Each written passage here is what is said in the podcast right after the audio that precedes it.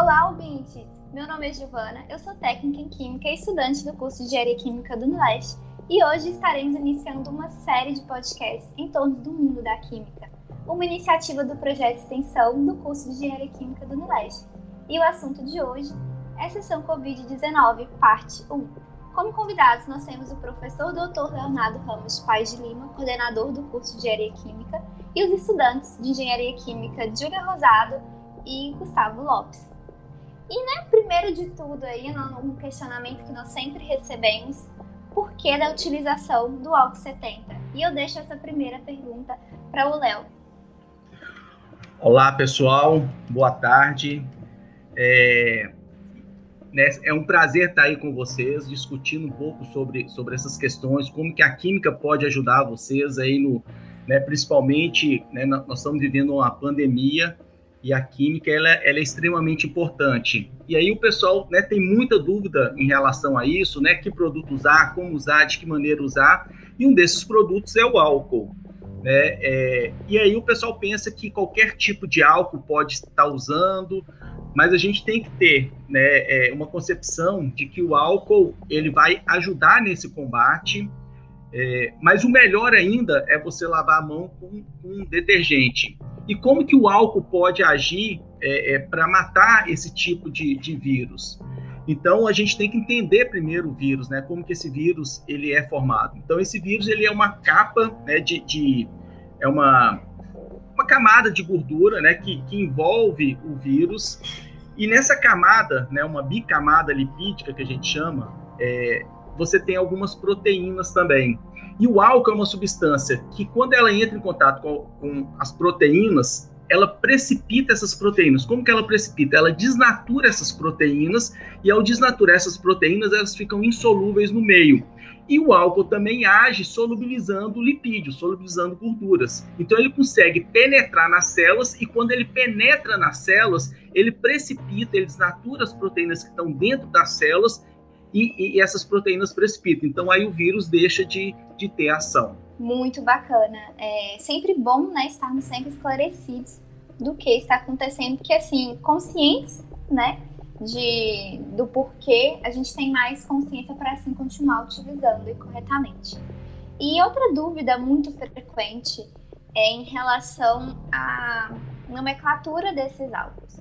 A gente tem porcentagem, grau GL, igual INPM, e nem todos têm o conhecimento do porquê, do, do que, que é isso. E a gente gostaria de saber, então, como que seria, qual que é a diferença entre essas nomenclaturas. É, isso. A gente tem três álcools principais que a gente, né, tá no nosso dia a dia. Que é o metanol, né, mas esse aí é um álcool que não se usa, o pessoal não ouve muito falar, mas o etanol e o álcool é, isopropílico. O álcool isopropílico, ele não é muito recomendado porque ele resseca muito a pele. Então, para você utilizar o álcool para higienização, ele mata também o vírus, né? Para que você faça uma higienização nas mãos com ele, não é recomendado. Ele é recomendado, por exemplo, para você limpar equipamentos, principalmente equipamentos eletrônicos, porque ele tem uma quantidade de, de água é, na sua composição que evita a oxidação desses equipamentos, mas na mão não. Então, mão, na mão é interessante a gente estar tá usando o álcool etílico. E o álcool etílico numa concentração certa. É, a gente recomenda é, o álcool etílico a 70%, e também isso é um outro problema, que no mercado a gente tem dois tipos de porcentagem, né, os álcools que são produzidos. O álcool 70% INPM e o álcool 70% GL, que é o Gay Luz aqui. E qual que é a diferença desses dois tipos de álcool?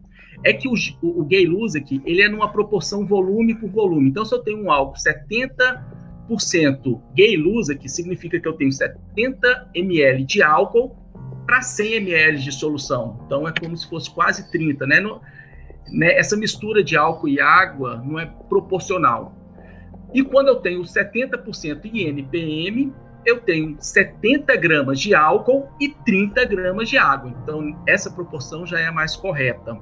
É, e o que as pesquisas mostram é que o álcool 70% e NPM, né, que é uma relação massa-massa, ele é mais eficaz nesse combate.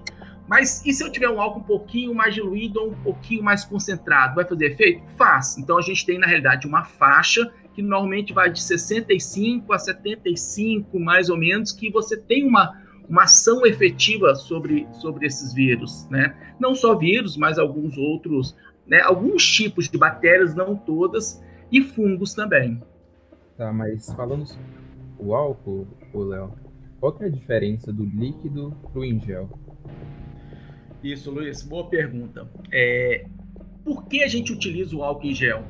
Porque é, o álcool 96, que antigamente era, era vendido nas farmácias, ele é muito inflamável e explosivo. Então, várias pessoas se acidentaram, queimaram com álcool.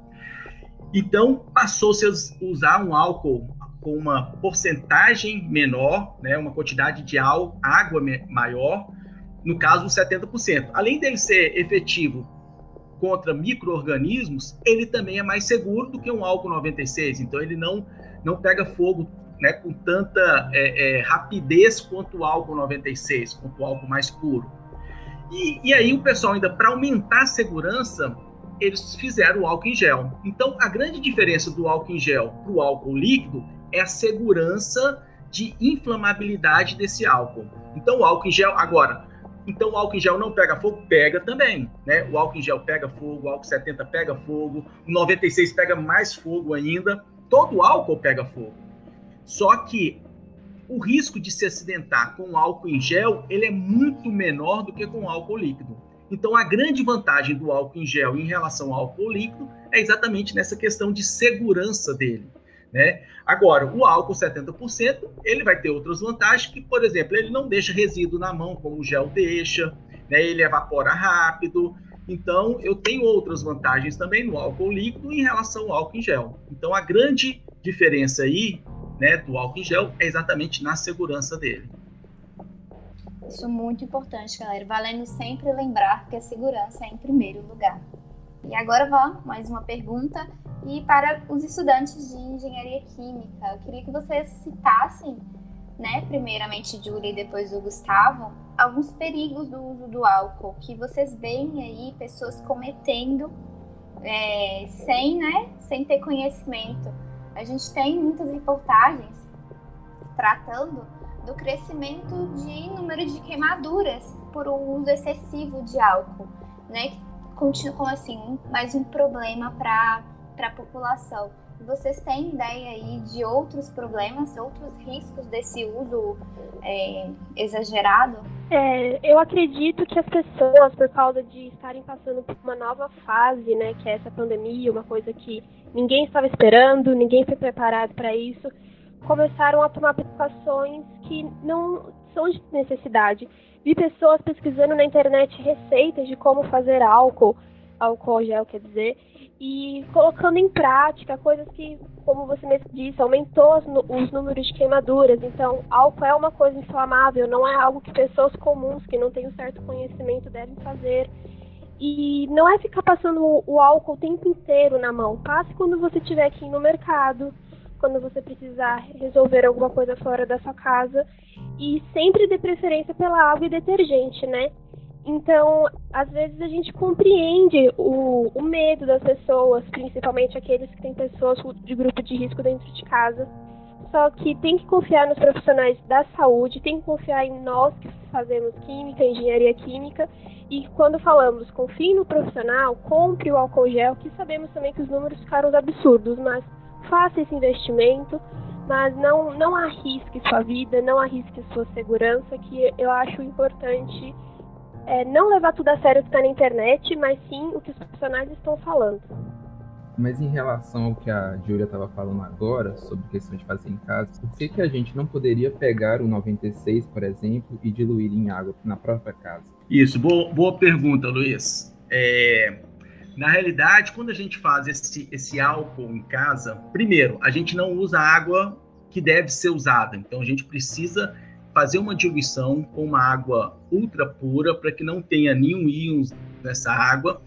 E essa diluição ela tem que ser correta, né? Como eu disse anteriormente, se eu tenho uma concentração, às vezes, né, a mais ou a menos, eu já não vou ter mais a efetividade desse meu álcool.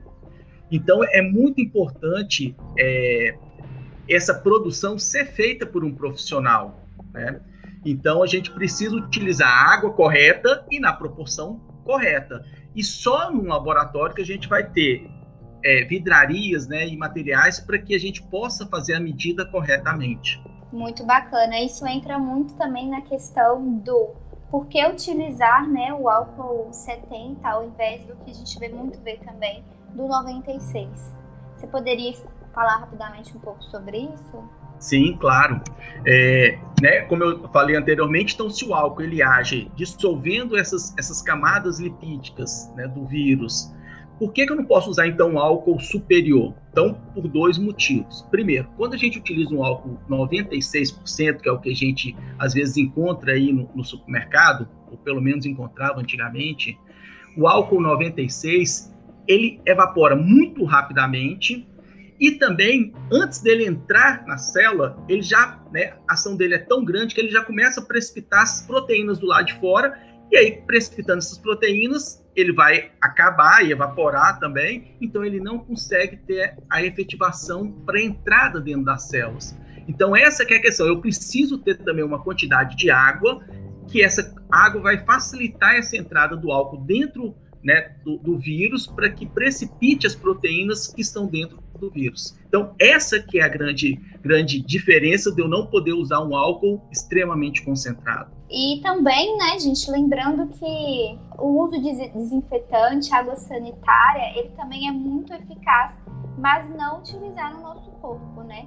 É, deixar aí, principalmente, o áudio ele falou, água e sabão para as nossas mãos, o álcool em gel quando estivermos fora de nossa residência e não tiver como utilizar o sabão, e utilizar então desinfetante e água sanitária em, em, recipientes, em lavagem, assim. E aí, uma pergunta muito interessante que a gente recebe sempre: por que, que a água sanitária ela é tão perigosa e não posso misturá-la com diversos produtos? A água, pois é, a água sanitária, então deixa eu, antes de eu responder essa pergunta da, da Giovana, falar um pouquinho da água sanitária. Como a Giovana falou mesmo, né? A água sanitária ele é um oxidante muito forte. Então, quando eu coloco ele na mão para higienizar a mão, pele, ele vai oxidar a nossa pele. Então, eu vou ter problemas com a pele.